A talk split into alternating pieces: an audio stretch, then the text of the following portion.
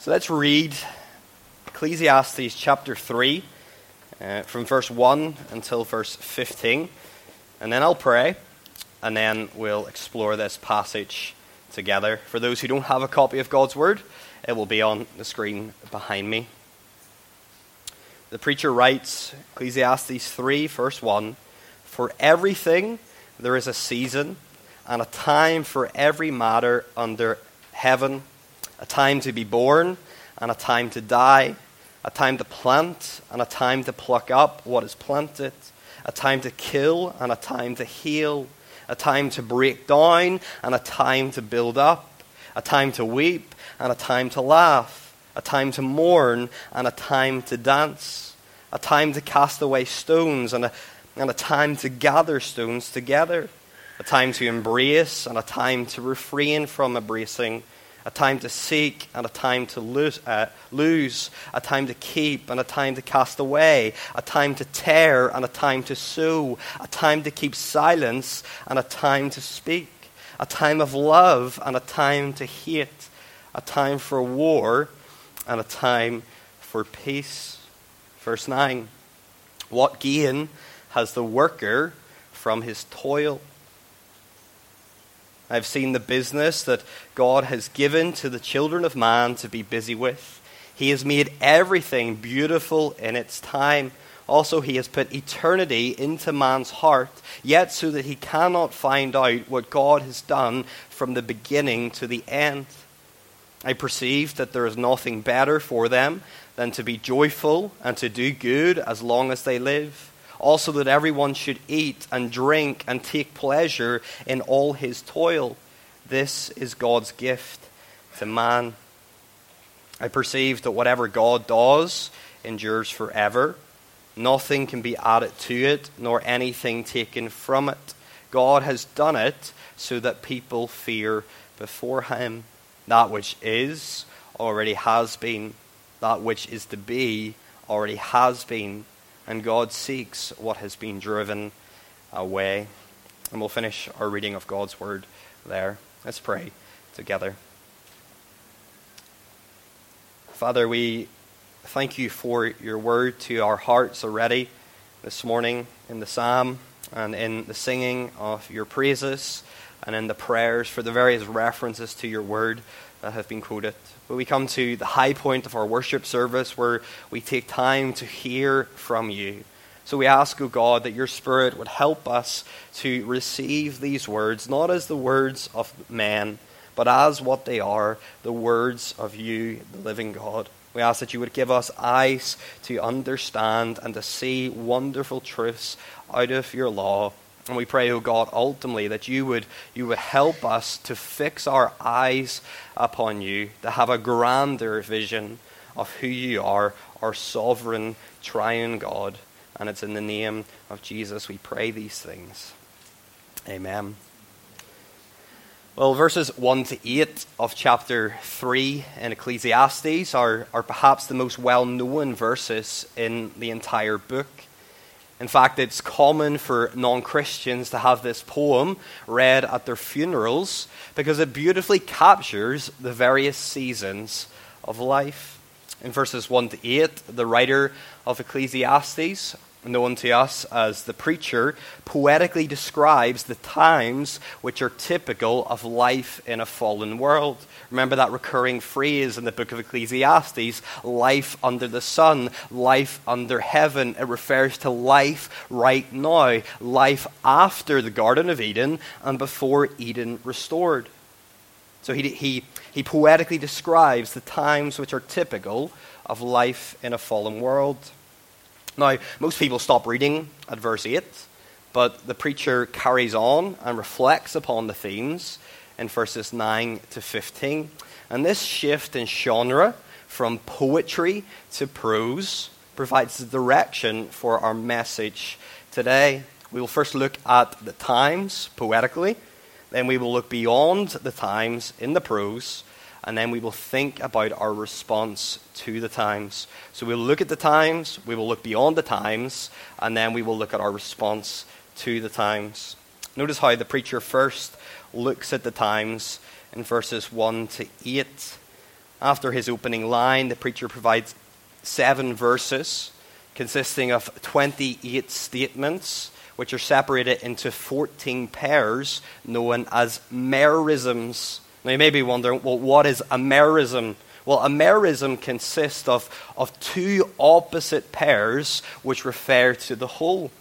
And we know this from the, the very first verse in the Bible. In Genesis chapter 1 and verse 1, the author tells us that God created the, the heavens and the earth, two polar opposites. It's not just that that he created, but it's describing two opposites which, which, uh, which, which are used to describe the whole.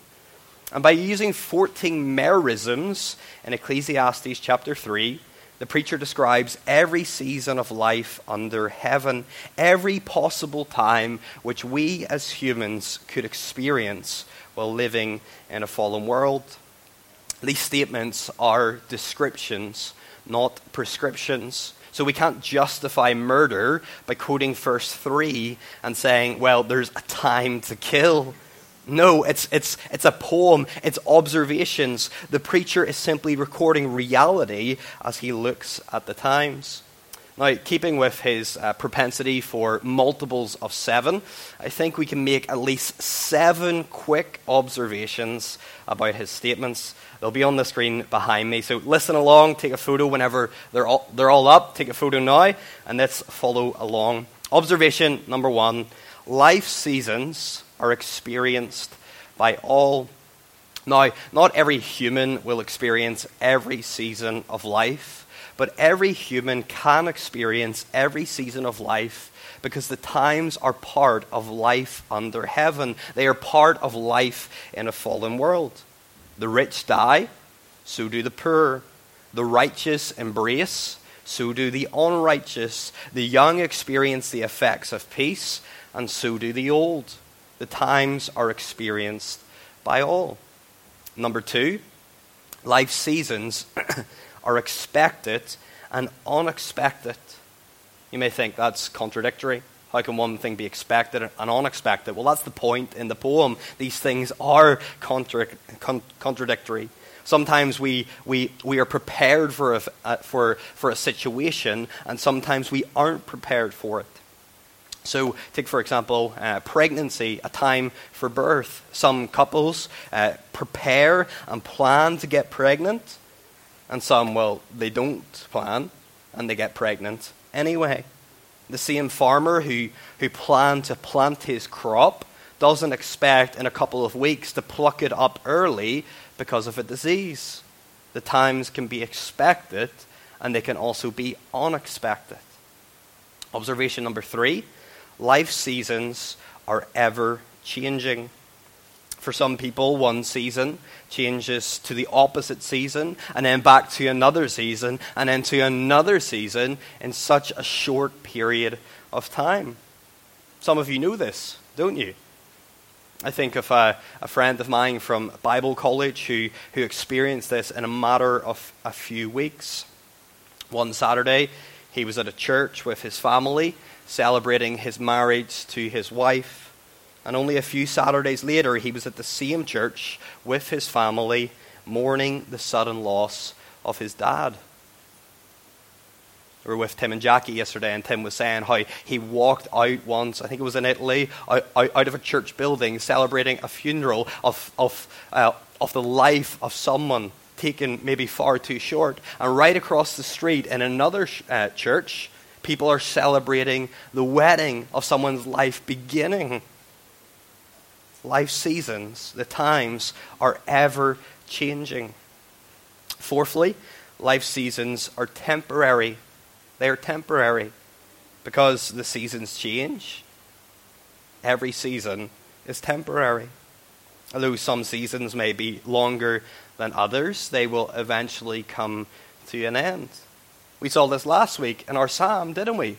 Psalm 30, verse uh, 5. Weeping may tarry for the night, but joy comes with the morning.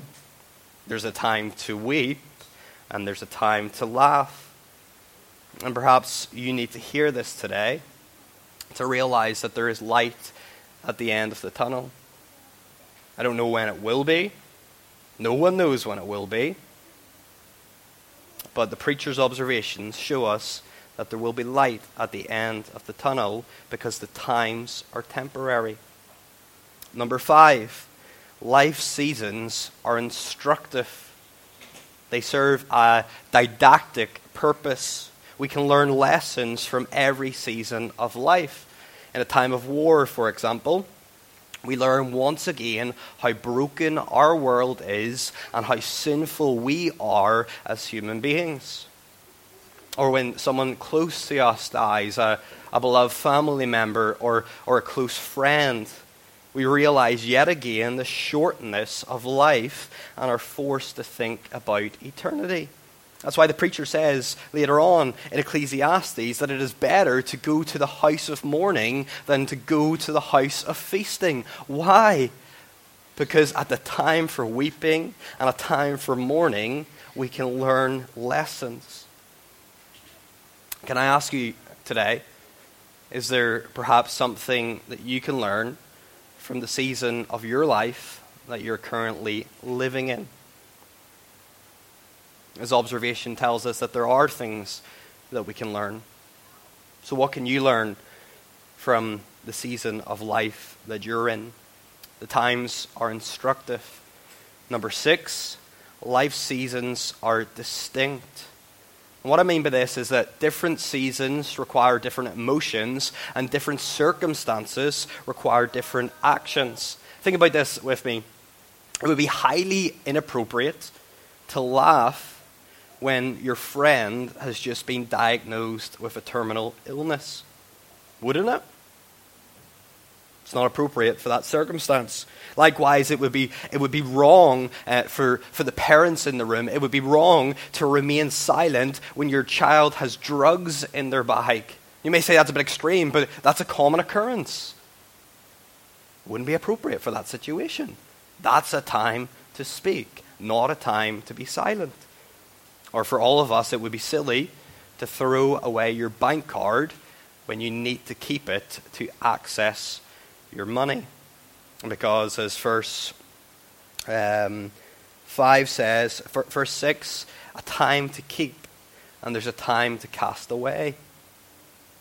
And often, many of us, I think, need to acknowledge the seasons that we are in and to act appropriately because sometimes we are inappropriate in the situations. We've either had to learn this the hard way or we've realized it ourselves. The times are distinct.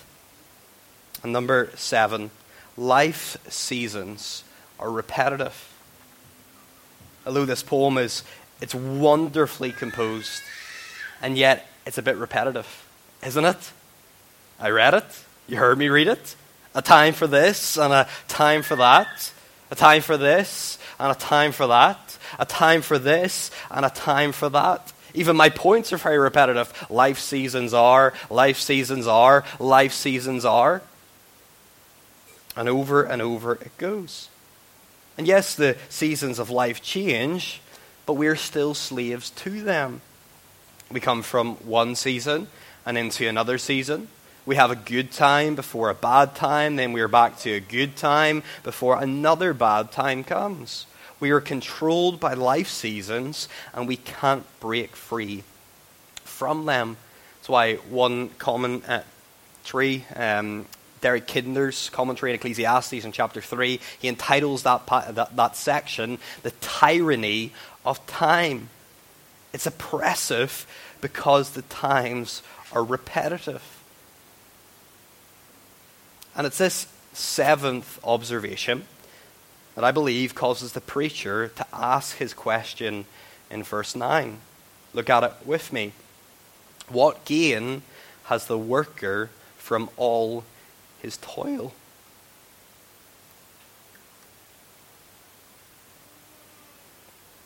Answer? Nothing. Thought about this opening week, chapter 1. There is nothing to be gained from all our work in every season of life. Why? Because of the preacher's motto everything in life is vanity.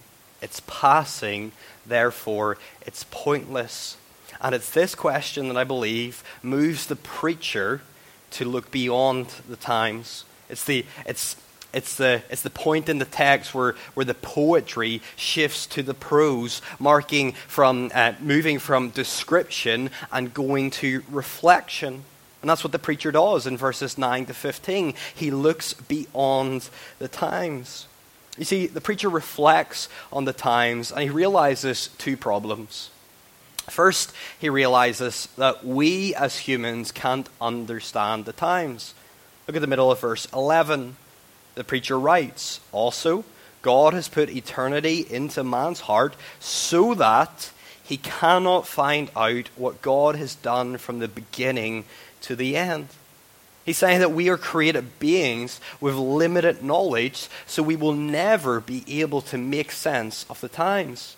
No matter how hard we try to do it. Chapter 8, he talks about this. And No, no, no matter how much wisdom we have and how much effort we put into explaining the times, we can't do it. We will never be able to explain why we are in certain seasons and why we aren't in other seasons.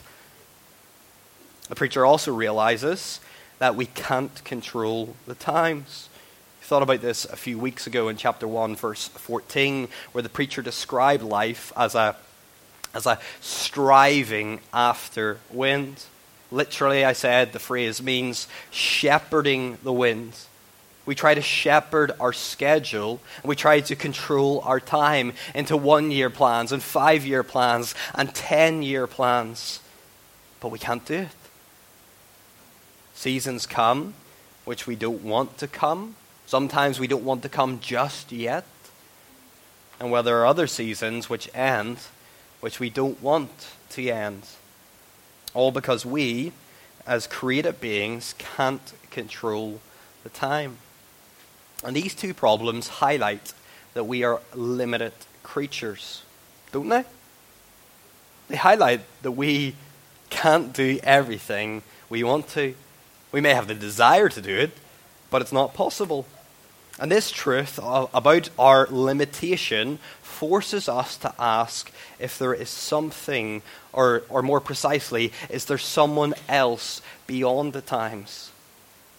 Is there someone else beyond the times? I'm sure you have heard of C.S. Lewis, the author of the Chronicles of Narnia. Yeah? Well, two facts about C.S. Lewis. Number one, he, he was born in Belfast, Northern Ireland, where I'm from, which is awesome, claim to fame here. But number two, uh, he was a theologian, a Christian theologian, and he wrote many books. In his book, Mere Christianity, C.S. Lewis wrote these words Creatures are not born with desires unless satisfaction for those desires exists. So that's his, that's his argument. And then he begins to explain his argument. A baby feels hunger? Well, there is such a thing as food. A duckling, a bird, wants to swim. Well, there is such a thing as water. And then he goes on to, to, to, to follow that argument. And he says, If I find in myself a desire which no experience in this world can satisfy, the most probable explanation is that I was made for another world. Probably earthly pleasures were never meant to satisfy it, but only to arouse it, to suggest the real thing. In other words, Lewis is saying that our, our, our, our desires, they are pointing beyond themselves. They're pointing us to something else, to someone else. So the fact that we can't explain, or the fact that we can't control the times, even though we want to, well, according to Lewis, reveals that, that we were made for another world. It points us beyond the times to the author of the times, to God, the sovereign creator of heaven and earth. He alone knows and He alone controls the time.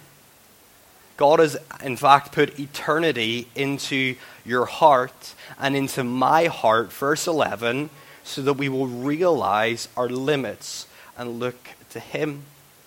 Another uh, book um, written on this, a guy called Zack Eswine, uh, very, very good and helpful books on Ecclesiastes. And he, he, he, his main thesis is that, is that it's, it's after Eden and before Eden restored. So when you hear that language, I'm quoting Zack Eswine, but he basically says that Eden is still within our veins, it's still within our blood. We remember what we once had, whether we acknowledge it or not, and realize what we're missing out on. Because God has put eternity into our hearts.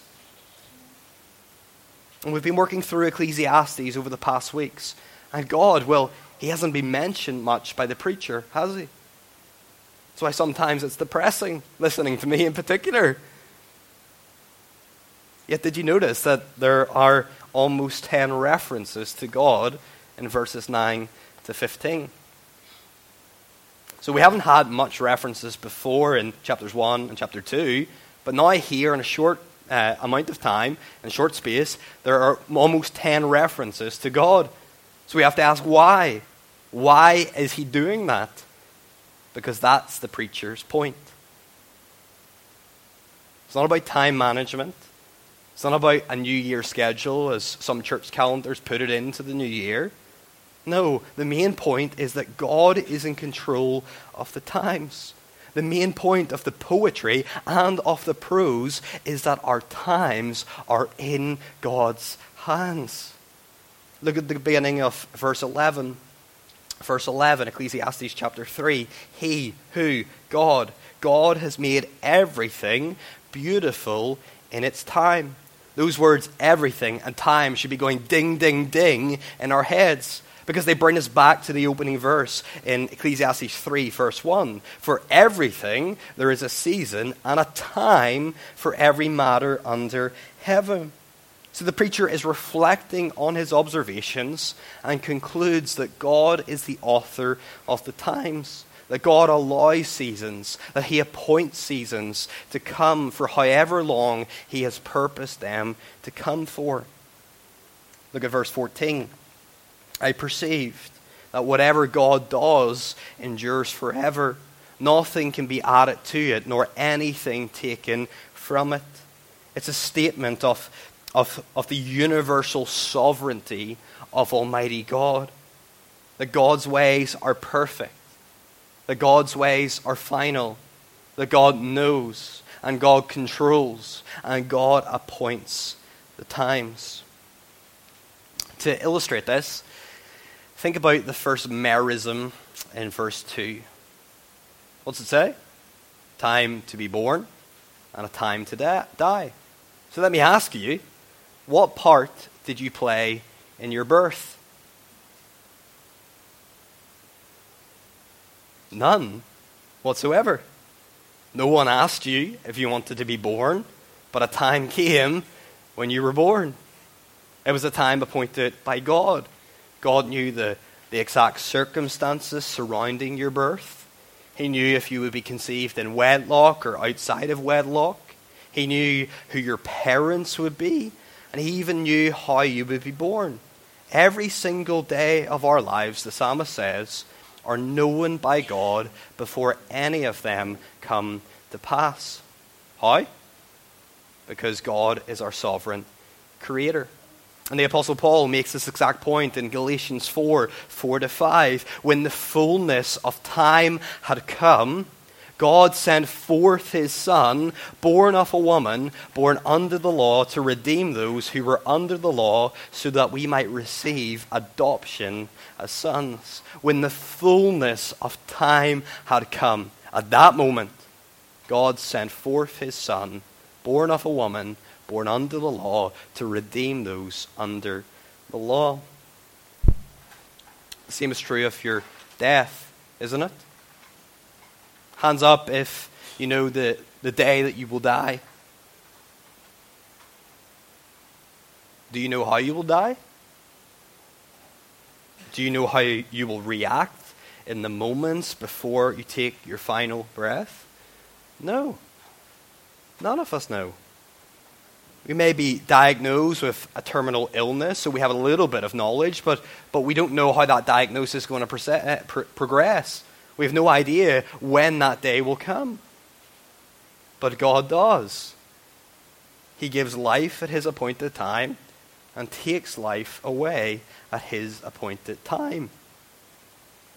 Acts 13, 36. I remember preaching through Paul's first missionary journey, and this verse just struck me, just, just hit me so much. And I find it so encouraging. Acts 13, 36 describes how after David had served the purpose of God in his own generation, he fell asleep and was laid with the fathers.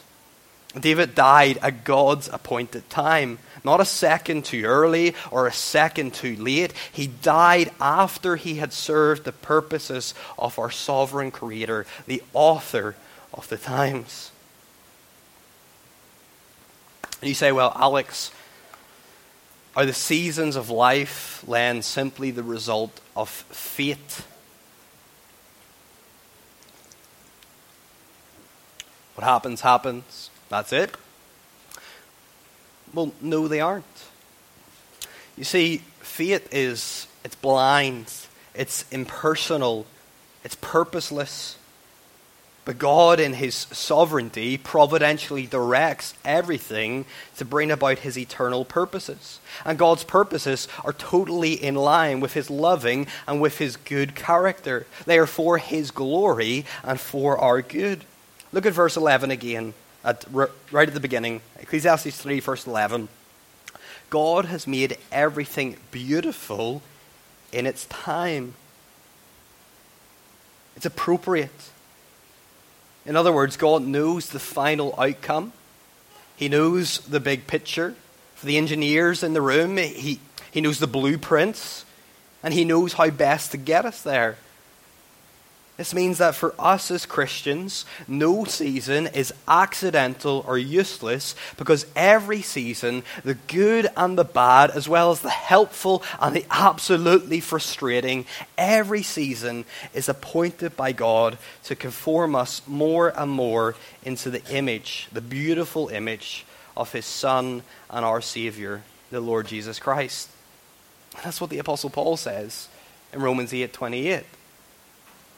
And we know that for those who love God, all things, the right and the wrong, the hurtful and the easy, our sin and people's sin to us, all things work together for good for those who are called according to his purpose. So, brothers and sisters in Christ, our good and our loving God is in control of the times. He is the Lord the author of the times. The life of Joseph illustrates this perfectly. We'll have at some point, I don't know when, but some point, even at River of Life, to preach the Joseph narratives. And, and Joseph's story is, is recorded at the end of Genesis. There was a time when, when Joseph was on the green pasture, shepherding his father's sheep with his brothers. It was a time of laughing, it was a time of dancing, it was a good time. And then Joseph spent a short time in a pit where, where, where he was beaten and he was bloodied because his brothers beat him and threw him into that pit. He was then sold and spent time in the house of Potiphar in the land of Egypt. Potiphar's wife accused Joseph of immorality and he was thrown into prison for some time. He was then released from prison at a time and he was brought into the palace where he spent the rest of his time in Egypt.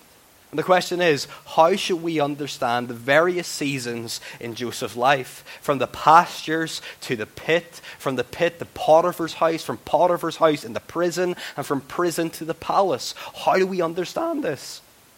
Were they simply um, unfortunate events? Was Joseph an unlucky guy? No.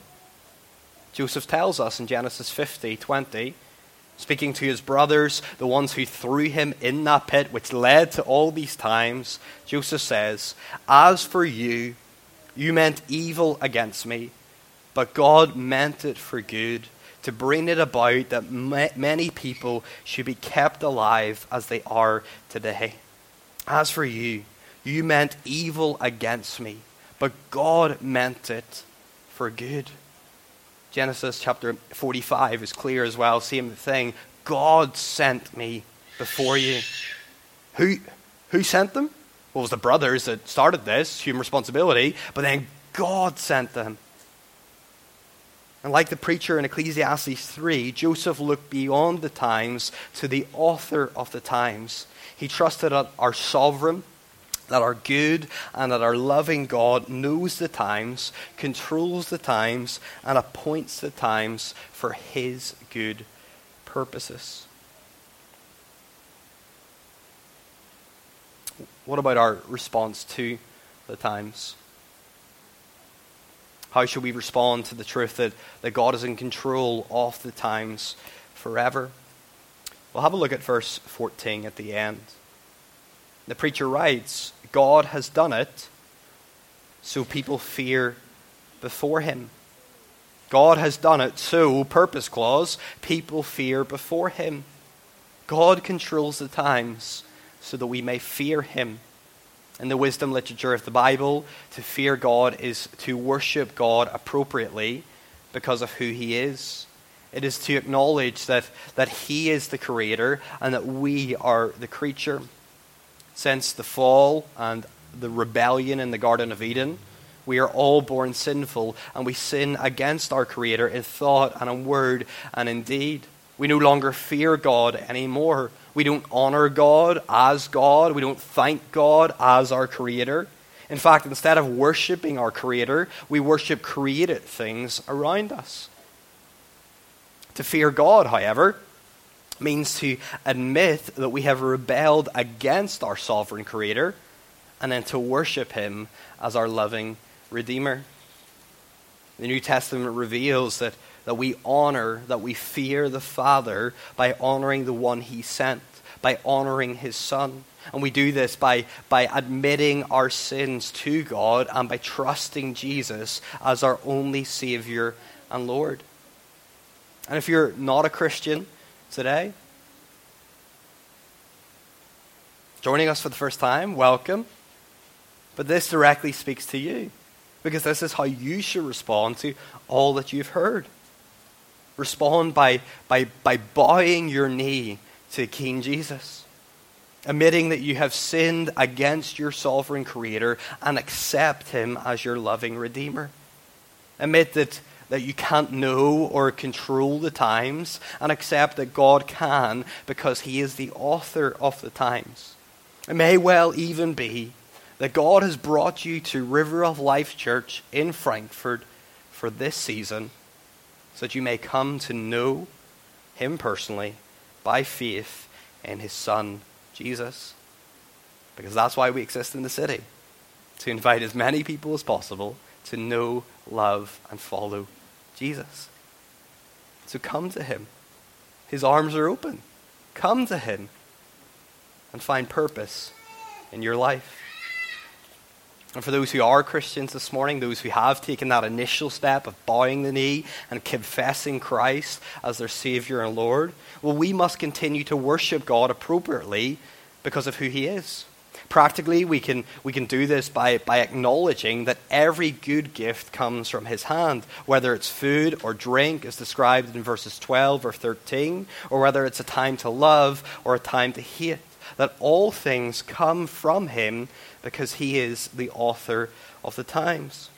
Also, we must realize that, that God understands the times because he took on flesh and dwelt among us.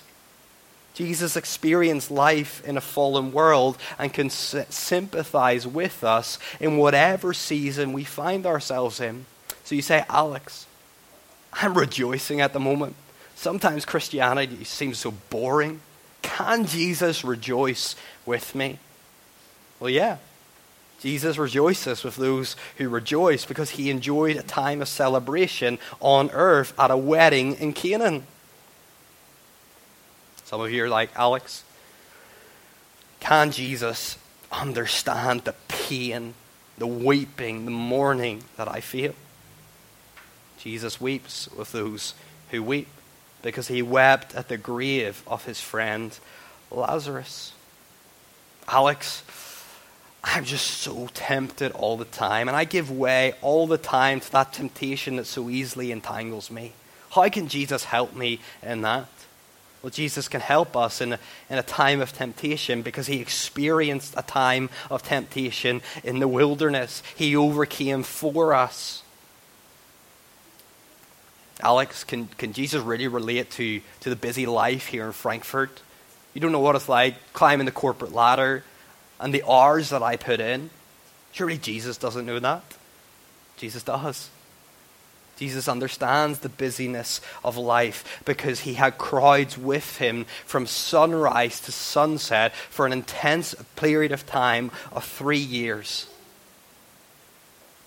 Kids, maybe you're listening, maybe you're not, maybe you are listening, and you're saying, I don't know how to love my mom and dad. How do I obey them when, when I just don't want to? Well, Jesus knows because he too grew up. He honored perfectly his father and his mother, earthly father and mother, Mary and Joseph. You see, brothers and sisters in Christ, this is our response to the times. We are to worship Him appropriately because of who He is. And how do we know who He is? By reading the truths in the Bible. Everything I say comes straight from the Gospel accounts. And then we will realize that the author of the times really does understand the times we live in. As we draw to a close, I wonder if uh, during the sermon uh, your mind has gone back to the psalm we read at the beginning of our service. You see, in, in God's timing, His providential timing, we read Psalm 31 today. Listen again to what David said in Psalm 31, verses 14 to 15. And we didn't navigate this and say, oh, yeah, we're going to preach on this. I didn't even know what I was going to preach this message on. This is, this is where the Lord's led me. But listen to what David says Psalm 31, our Psalm, verse 14 to 15. But I trust you, O Lord. I say, You are my God. My times are in your hands. Rescue me from the hand of my enemies and from my persecutors. David trusted God because he knew that his times were in God's hands. And perhaps our only response today as Christians is simply to trust God with whatever situation we are in, believing that our times are in God's hands. Now, this isn't a call to, to suppress your emotions. Remember observation number six the seasons of life are distinct some seasons, Ecclesiastes 3, require weeping and some require mourning. Other seasons, well, they require laughing and they require rejoicing. But it is a call for us to acknowledge that God controls the seasons of life. He is the author of the times, so we can trust Him in the times, even when we don't understand the times. Amen. Let's pray together. Father, we want to thank you for answered prayer. We want to thank you for helping us to work through this passage. And Lord, we ask that your Spirit may continue to direct our steps, that He may continue to show us how, how to put these words into practice. As James says, that we would not only be hearers of the word, but that we would do doers also. Help us all, Lord, in our individual circumstances to, to acknowledge our limitations and to accept that you are the, the author of the times so we can trust you in the times. We thank you, Lord, that nothing is accidental. And for those who are joining us for the first time today, Father, we want to thank you for them being here with us. And Lord, you know their hearts, you know where they stand with you. And we ask that today would be a time, a day of their salvation as they, as they trust Jesus as their Savior and Lord. And it's in His name we pray these things.